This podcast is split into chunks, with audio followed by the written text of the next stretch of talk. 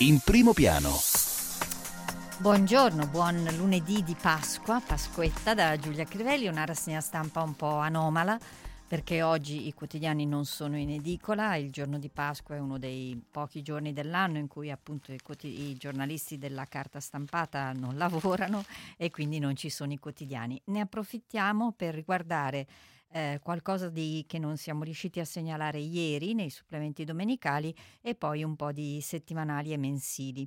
E proprio dalla domenica del Sole 24 Ore c'erano due articoli che avrei voluto segnalarvi già ieri, approfitto per farlo oggi.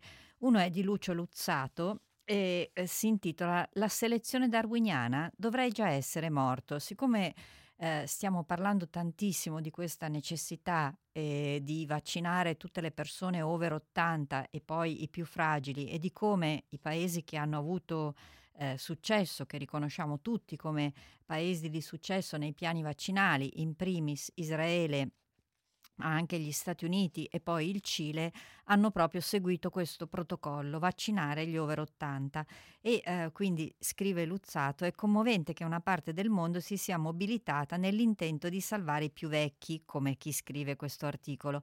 Ciò accade perché l'evoluzione culturale è andata ben al di là di quella biologica. La medicina preventiva e curativa è un'invenzione unica della nostra specie che ci consente di vivere a lungo. E sempre a proposito di percezioni cognitive, molto bella anche la recensione di Gilberto Corbellini di questo libro scritto da Fabrizio Benedetti, pubblicato da Mondadori, Il Cacciatore di ricordi, 4 casi gialli per un neuroscienziato. E sono appunto 4 casi in cui questo scienziato cerca di capire che cosa succede nella mente delle persone. Vi cito quello che mi ha fatto più effetto, mi ha incuriosito di più, sicuramente comprerò questo libro. Scrive Corbellini: un bosniaco di Srebrenica che assistette all'eccidio perpetrato dai serbi nel luglio 1995 vide portar via per l'esecuzione un amico musulmano e perse la moglie e la figlia nell'esplosione dell'auto su una mina, e soffre di una pittoresca dermatite probabilmente di origine psicosomatica. Indagando, il neuroscienziato scopre che egli se la causa intenzionalmente e quindi mette in atto un audace intervento per aiutarlo a guarire dal bisogno di punirsi per quanto accaduto nel suo passato. E poi ci sono gli altri 3 casi.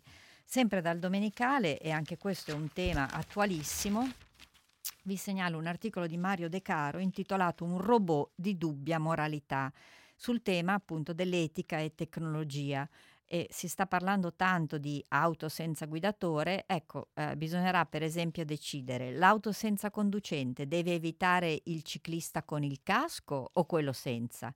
L'uomo ha il compito di programmare la scelta, tra virgolette, più giusta. La soluzione migliore sarebbe quella di investire chi ha il casco, ha più possibilità di sopravvivere.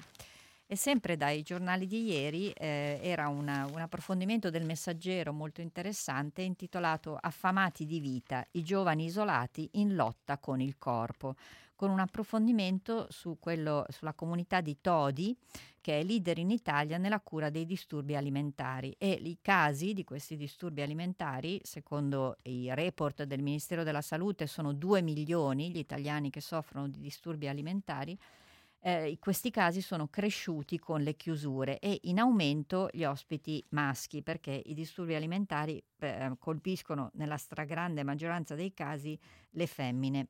E ci sono interviste, un'intervista a una paziente e poi anche all'ex ministro della Salute Beatrice Lorenzin, che dice: servono fondi per nuove strutture e formazione per i medici di base, perché pensate che a fronte appunto di 2 milioni di persone che soffrono di disturbi alimentari sono 8.500 i pazienti a cui ogni anno vengono diagnosticati questi disturbi.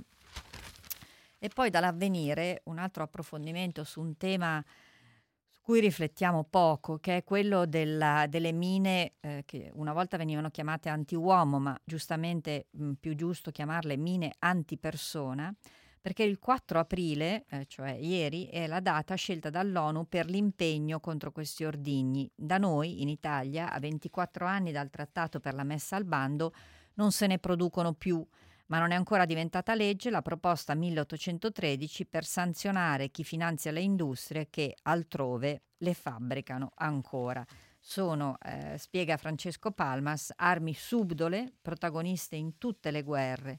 Nel 2020 comunque i conflitti, del resto l'ha ricordato proprio ieri Papa Francesco, sono aumentati del 70% e ovunque si combatta gli ordigni antiuomo e le bombe artigianali seminano morte.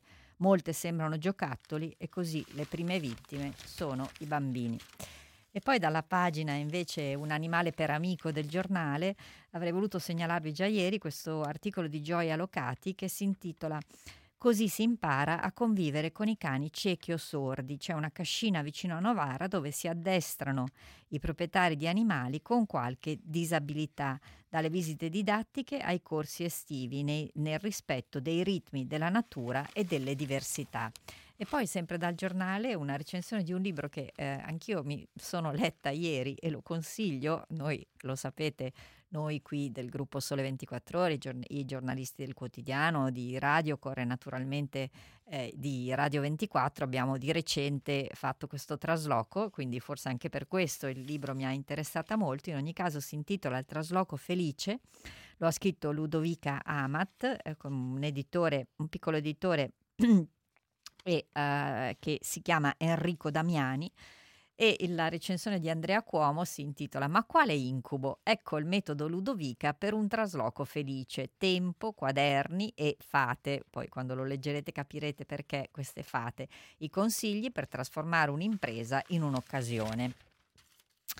E visto che ieri abbiamo citato, adesso poi ve la risegnalerò, l'intervista di Anna Chiara Sacchi sulla lettura, Michael Connelly che tra i tanti temi toccati parla anche di questa polemica che c'è stata intorno alla scelta di chi dovesse tradurre i versi della poetessa afroamericana Amanda Gorman, e lui dice assurdo che si pretenda che sia un nero o un afroamericano a tradurli, allora io non potrei scrivere perché non sono un detective, lui è un autore di detective stories.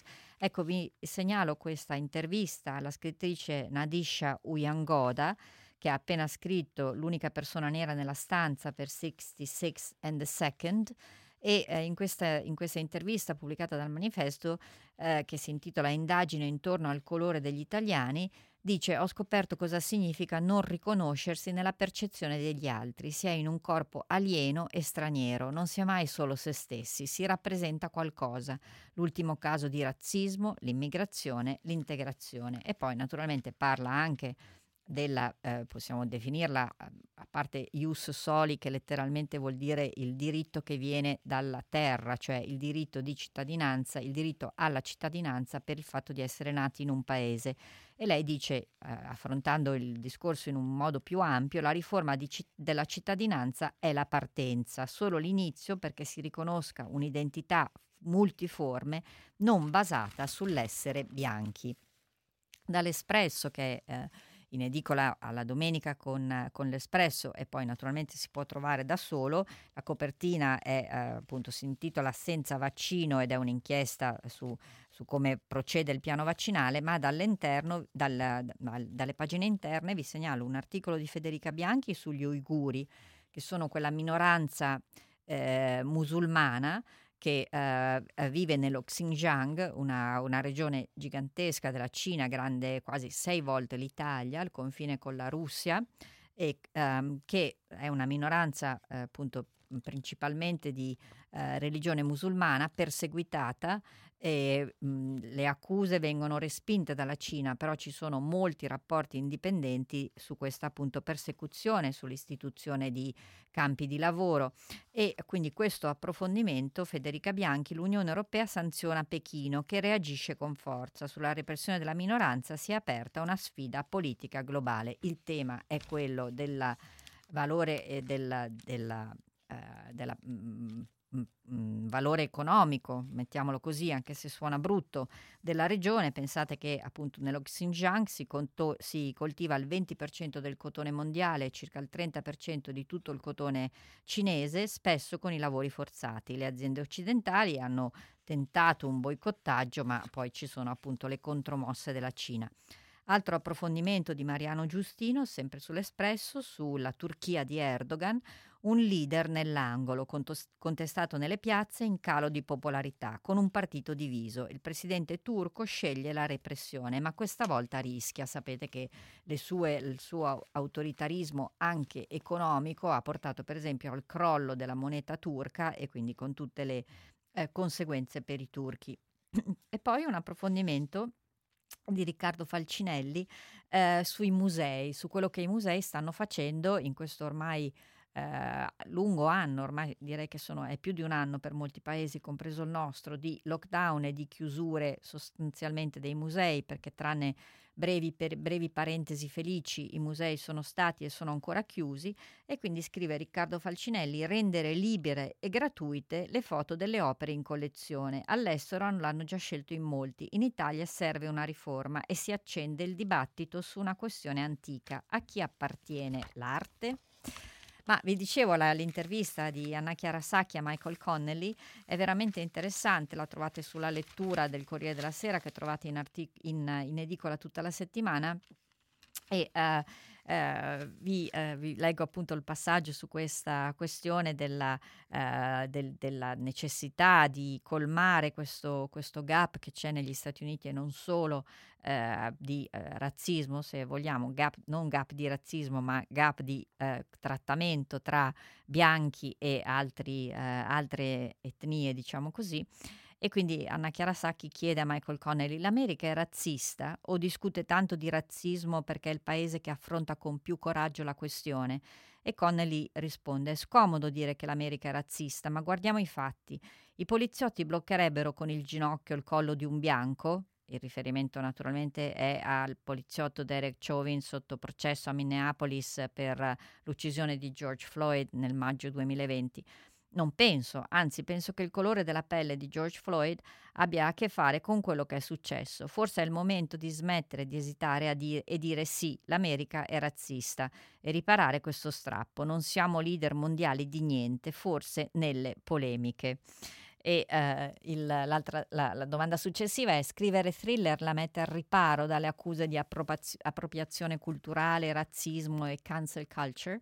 E Connelly risponde: il crime ha le sue regole, c'è un assassino e c'è chi cerca di scoprirlo, ma la creatività non può essere confinata nel piccolo mondo del bene contro male, e nei miei libri spero di suscitare domande. E ora però, abbiamo qualche secondo, vi leggo la domanda successiva, quindi quali domande? È questa la vita? È questo il mondo in cui voglio vivere? Come posso migliorarlo? Lo so che non tutti sono d'accordo con me, come so che nel mio ultimo romanzo, La legge dell'innocenza, la parte in cui Haller esclude dalla giuria la donna con l'adesivo di Trump sul cruscotto dell'auto, ha scatenato l'indignazione di molti, ma la lezione per me è chiara: devo scrivere quello che sento e che voglio, e certo è più facile adesso rispetto a 30 anni fa, quando ho cominciato, ma tutte queste riflessioni appartengono alla mia narrativa, che è fatta di sfumature. E ora davvero ci fermiamo un attimo e ascoltiamo anche un aggiornamento sul meteo. Tempo in diretta. Sarà una Pasquetta quasi tutta caratterizzata dal sole, tuttavia nel corso delle ore pomeridiane è atteso un progressivo aumento della copertura nuvolosa, specie al nord, preludio di un peggioramento che interverrà soprattutto entro la serata. Durante la mattinata il sole sarà dominante su gran parte del territorio nazionale, con qualche addensamento che interesserà principalmente il nord-ovest e le due isole maggiori, e che darà luogo ad alcune precipitazioni, specie in Sicilia. Nel corso della giornata avremo altri rovesci a carattere sparso in Sicilia, ma andranno soprattutto aumentando le nubi sulle regioni settentrionali e in Toscana, con la prima pioggia entro sera a carico soprattutto dell'arco alpino e della Liguria. Temperature sotto le medie del periodo quasi ovunque. Con le previsioni del Meteo.it per il momento è tutto. Per restare sempre aggiornati, scaricate la nostra app ufficiale. Un saluto da Andrea Garbinato. In primo piano. Ancora buongiorno e buona Pasquetta da Giulia Crivelli, grazie agli ascoltatori e alle ascoltatrici, a chi sta mandando messaggi al 349-238-6666, grazie proprio, non proprio a tutti. Vi leggo questo messaggio ma così per curiosità, per farvi capire che tipo di messaggi possono arrivare alle 7:22. Naturalmente non firmato, Crivelli, 2 punti, come a scuola. Ma tu lavori per campare o campi per lavorare? E la domanda, in effetti, posso anche farmela, è vero, a me piace molto il mio lavoro, Poi mi sa che ci dormi pure dentro la radio, punto, sei una poveraccia, punto. E ci faccio una risata perché non mi sento una poveraccia per questo, però insomma non è un bellissimo messaggio. Ma torniamo alla lettura, perché invece questa è una bellissima recensione a un altro libro che mi comprerò, che si chiama Il libro delle lacrime. L'ho scritto Heather Crystal, che è una poetessa americana, l'ha pubblicato Il Saggiatore, si intitola appunto Il libro delle lacrime. Una poetessa ha tracciato la mappa di una delle più elementari e radicali manifestazioni della fisiologia e della psicologia umane, e deve essere interessantissimo. Ultima segnalazione, perché Giuseppe Remuzzi è stato spesso ospite di Radio 24 e lo sarà sicuramente ancora, dell'Istituto Mario Negri, ed è anche, scrive regolarmente sulla lettura, e in questo articolo che si intitola I geni di Neanderthal aggravano il Covid ma proteggono anche, dice che appunto esiste un fattore ereditario di rischio per la forma più grave. Ora però sappiamo che per via ereditaria siamo in grado di sviluppare uno schermo difensivo. Capisco che è un ulteriore approfondimento su una questione sulla quale, quella del Covid, già ascoltiamo tantissimi pareri, però per chi ha la passione appunto di capire come funziona il nostro corpo, Remuzzi è, oltre che un grandissimo medico, anche un, a mio parere, bravissimo divulgatore, nel senso che sa spiegare anche temi complessi con parole semplici. E poi, per tornare a un altro tema che in qualche modo riguarda la pandemia, che è il rapporto dei bambini con i loro nonni, c'è questa bella intervista di Susanna Nierenstein su Robinson, del supplemento che da sabato e poi per tutta la settimana successiva è in edicola, è il supplemento della Repubblica. L'abbraccio tra nonni e nipoti. Il grande autore israeliano torna a scrivere per l'infanzia con una storia che parla di vecchiaia e dei segni del tempo, e racconta la sensazione di felicità nel rivedere le bambine della sua famiglia dopo il lockdown e il vaccino. E poi la consueta intervista settimanale di Antonio Gnoli, sempre su Robinson, della serie Straparlando. Questa settimana l'intervista è a Corrado Augias, il titolo La vita non è fatta di illusioni. E mi sono segnata in particolare, a proposito di divulgazione, questa domanda: perché in Italia si divulga poco e male? E chiede Antonio Gnoli, e Corrado Augias risponde: da noi la linea più breve tra due punti è l'arabesco, diceva Ennio Flaiano. Siamo contorti soprattutto quando impreziosiamo i nostri ragionamenti. La divulgazione è linguaggio diretto, chiaro, semplice, ma non banale. Come divulgatore mi sento un insegnante che spiega con una punta di pedanteria, e la cosa oltretutto mi risarcisce della viltà di non aver scelto lettere ma legge. E chiede Gnoli: la tua vera università è stata la televisione. Ottima scuola, nonostante quello che si dice in giro. Era però la terza rete di Angelo Guglielmi. E Augias risponde: ha fatto per la televisione quello che Scalfari ha realizzato nei giornali. Entrambi hanno innovato.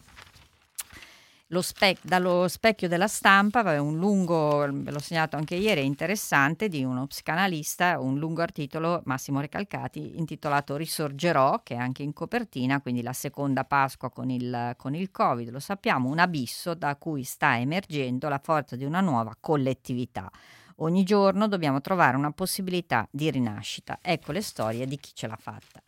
E passiamo a mensili settimanali, e ho tenuto da parte quello che secondo me è uno dei più bei mensili pubblicati in Italia. Si chiama Mind, mente e cervello.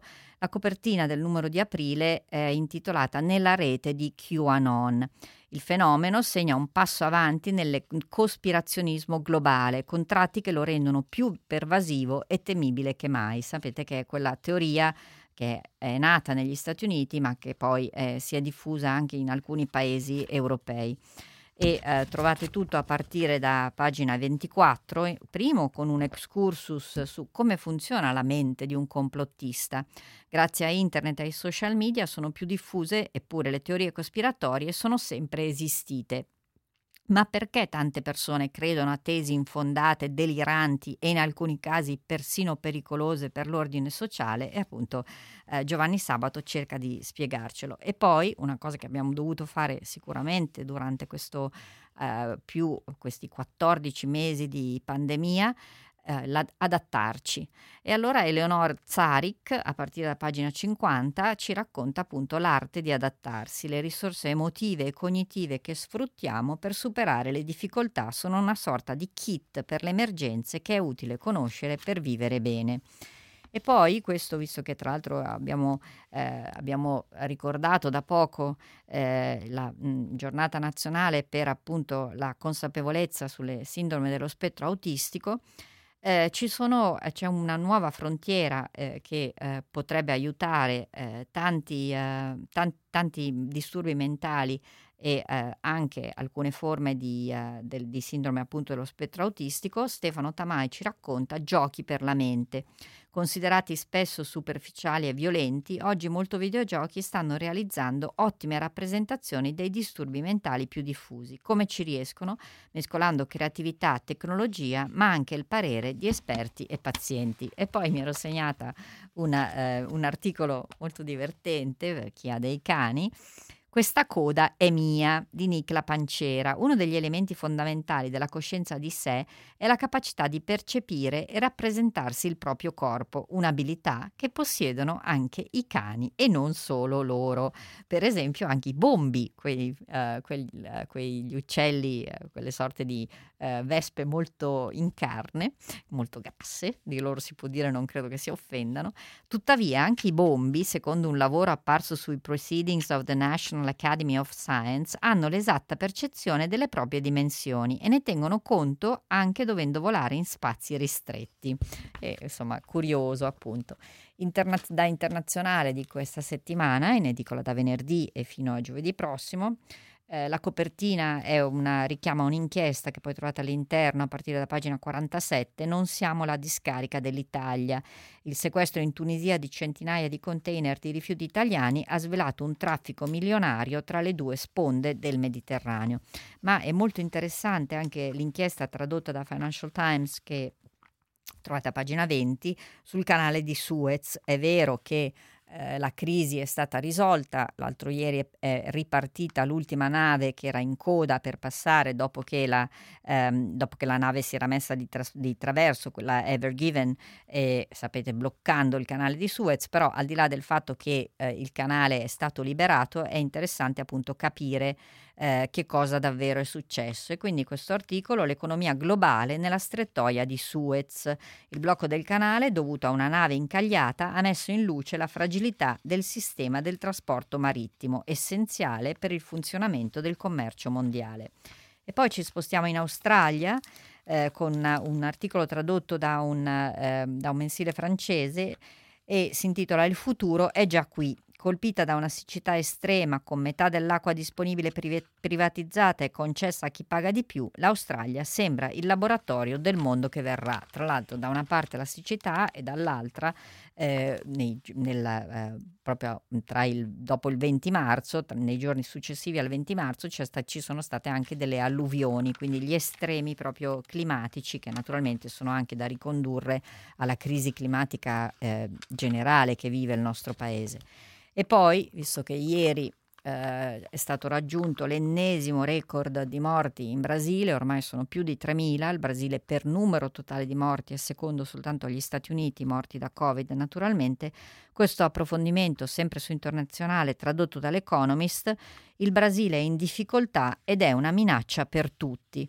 Il sistema sanitario del paese sudamericano è al collasso, soprattutto a causa di una variante del virus molto contagiosa, e Jair Bolsonaro, il presidente, non fa niente per contenere i danni. L'editoriale, tradotto da Folha de Sao Paulo, inadatto a governare, e riguarda appunto Bolsonaro. Vi leggo le ultime righe. Anche se ha contribuito ad aggravare la situazione sanitaria, Bolsonaro è convinto di avere ancora l'appoggio del Parlamento, di attirare gli investitori e di poter recuperare popolarità per presentarsi alle elezioni presidenziali del 2022. Potrebbe perfino riuscire a ingannare qualcuno se la pandemia dovesse rallentare e l'economia brasiliana riprendersi. Politici, imprenditori ed elettori dovranno decidere se, quando arriverà la prossima crisi, vogliono sempre lui alla guida del paese. E poi, visto che avete capito un po' la mia passione per la scienza e la divulgazione scientifica, vi segnalo anche Focus, il numero di aprile. La copertina si intitola Rivelazione di ghiaccio e trovate tutto a partire da pagina 29. Imprigionata nei ghiacciai troviamo la storia ambientale del pianeta. Poi più si va giù, più indietro leggiamo nel tempo. Tutto è così ben conservato che le sorprese non mancano. Ma visto che ieri era Pasqua e forse molti hanno avuto o si sono comprati delle uova di Pasqua e magari un pochino è avanzato e ne mangeranno ancora oggi, c'è questa pagina molto divertente dedicata al cioccolato. E tra l'altro grazie agli ascoltatori che nel mio entusiasmo per i bombi ho definito uccelli, mentre naturalmente i bombi sono degli insetti, come si è capito quando ho detto che sono delle vespe molto grasse.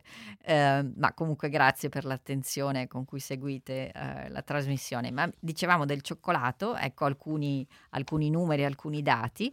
Era il 1528 quando Hernán Cortés, uno dei conquistadores, portò i semi di cacao in Europa e da allora evidentemente ce ne siamo innamorati. E poi un altro numero molto curioso, l'altezza del più grande uovo di cioccolato fatto in Italia, 10,39 metri, immaginate un uovo di questa altezza.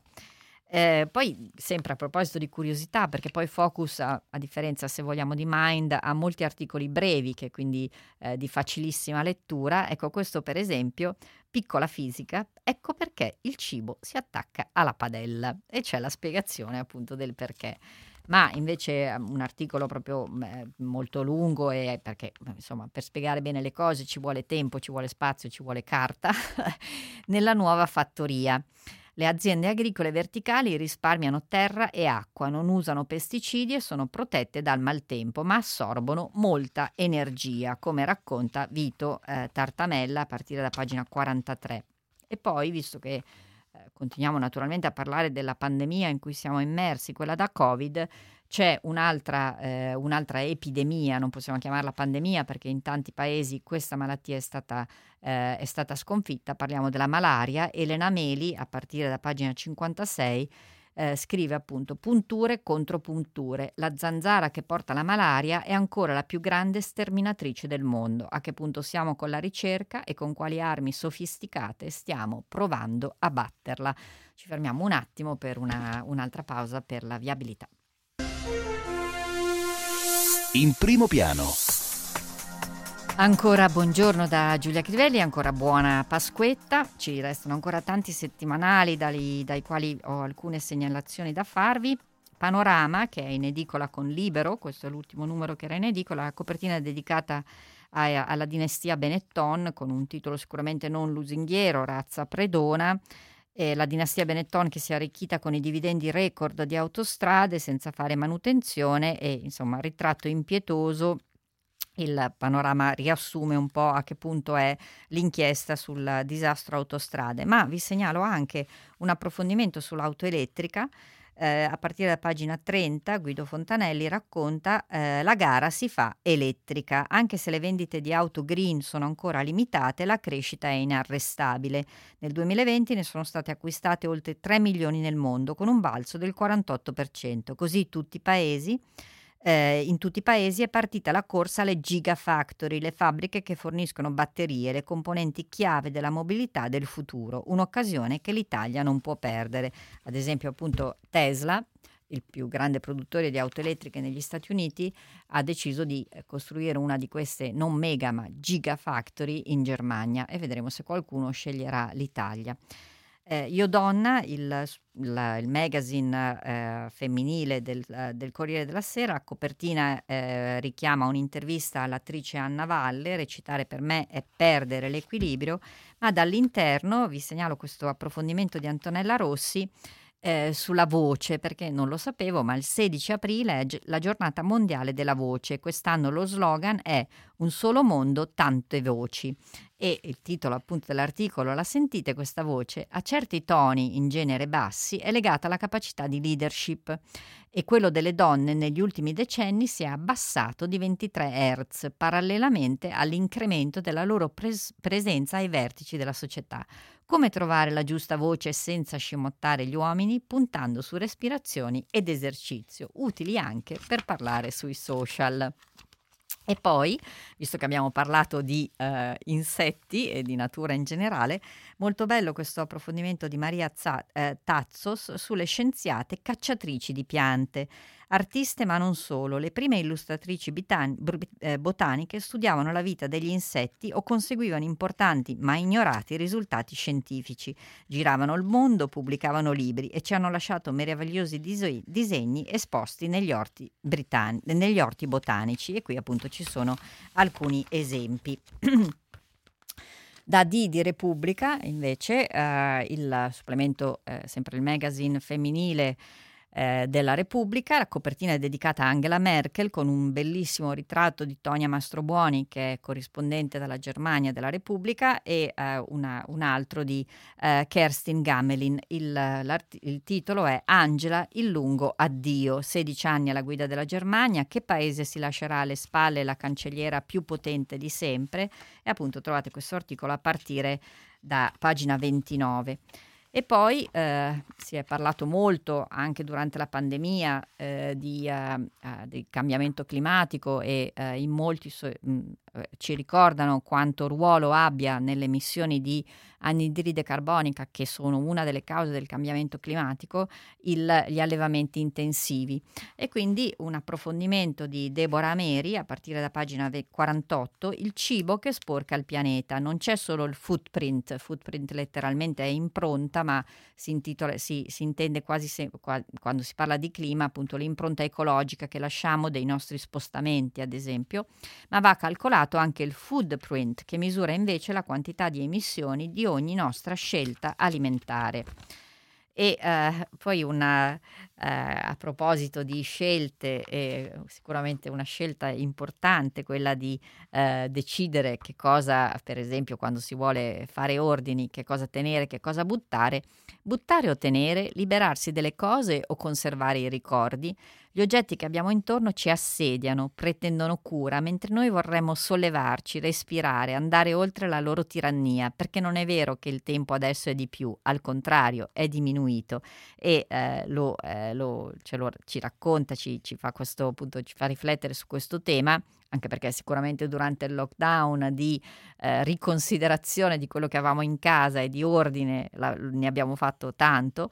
Elvira Semirara, che è autrice anche del libro Atlante degli abiti smessi e i segreti del giovedì sera, entrambi pubblicati da Einaudi. Questa settimana di Repubblica era in edicola anche con un Di Lui, quindi un magazine idealmente dedicato agli uomini. Vi segnalo l'intervista di Giovanni Ciullo a Charles Leclerc, che ha 23 anni, non è solo il campione simbolo della Ferrari, ma un ragazzo strepitoso che ha ancora molte cose da dire, e qui appunto un po' si racconta. E poi, questo è secondo me un articolo interessantissimo, tornando anche al tema delle grandi navi, Massimo Morello ha intervistato un marinaio. Dove ci porti? È un marinaio a più dimensioni di terra e di mare, pilota le navi fuori dalle banchine e dipinge le manovre di attracco. Siamo stati a Genova per carpire i segreti di questa professione. Ci sono anche delle foto veramente bellissime di questi movimenti appunto all'interno dei porti. Poi, visto che insomma, speriamo tutti di poter ricominciare a viaggiare, viaggi brevi, viaggi lunghi, vi segnalo Bell'Italia di aprile. La copertina è dedicata ai parchi di Nervi, quindi vicino a Genova, ma all'interno ci sono insomma veramente per tutti i gusti. C'è per esempio un approfondimento su Sambuca di Sicilia in provincia di Agrigento, un borgo dal fascino segreto, e poi anche un approfondimento su Caserta con la sua meravigliosa reggia, e poi ancora dalla Sardegna per Fugas, nella Sardegna settentrionale la storia sacra va in scena nelle vivide tavole del monumento politico realizzato alla fine del Cinquecento per una chiesa appunto, pensate, di campagna.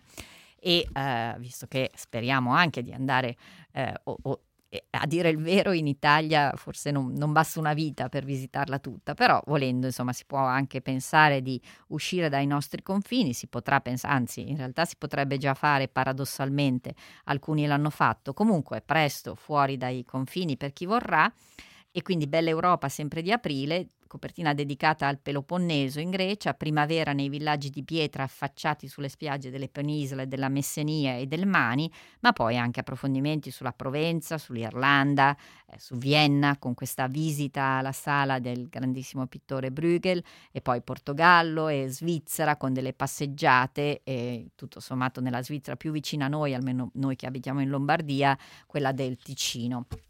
Poi vi segnalo Vanity Fair, il numero in copertina, vabbè, la copertina è dedicata a, non so, io non so neanche chi fosse, ma adesso l'ho scoperto, Khan Yaman, è un attore ed è il fidanzato di Diletta Liotta, ma dall'interno vi segnalo un approfondimento su Tilda Swinton, la grande attrice, qui questa conversazione tra un noto drammaturgo Jeremy Harris con appunto un drammaturgo teatrale, con Tilda Swinton, che viene definita la più eterea delle star cinematografiche, parlano di cinema, moda, letteratura e famiglia allargata. E poi un approfondimento di Simona Siri, che gli ascoltatori di Radio 24 conoscono, a volte è stata nostra ospite, vive a New York, è una giornalista italiana, vive a New York, ha sposato un americano e ci racconta questo problema che diventa di fatto ogni giorno più grande, viene chiamato Asian hate, perché dall'inizio della pandemia si sono moltiplicate le aggressioni verbali e non solo a persone asiatiche. Abbiamo ancora un problema. A un anno dall'infelice definizione del Covid-19 come virus cinese da parte di Donald Trump, siamo tornati al via. L'ondata di Asian hate, gli atti di odio verso gli asiatici, ha toccato un picco con la strage del 16 marzo ad Atlanta. Ecco che cosa sta succedendo in America e perché ci riguarda. E poi vi segnalo da Marie Claire di aprile, è tutto dedicato, o comunque gran parte dedicata alla natura, alle scelte, parlavamo di scelte consapevoli, per esempio quando appunto scegliamo cosa mangiare, cosa mettere nel nostro piatto, cosa acquistare, cosa cucinare, ma anche naturalmente quando compriamo degli abiti.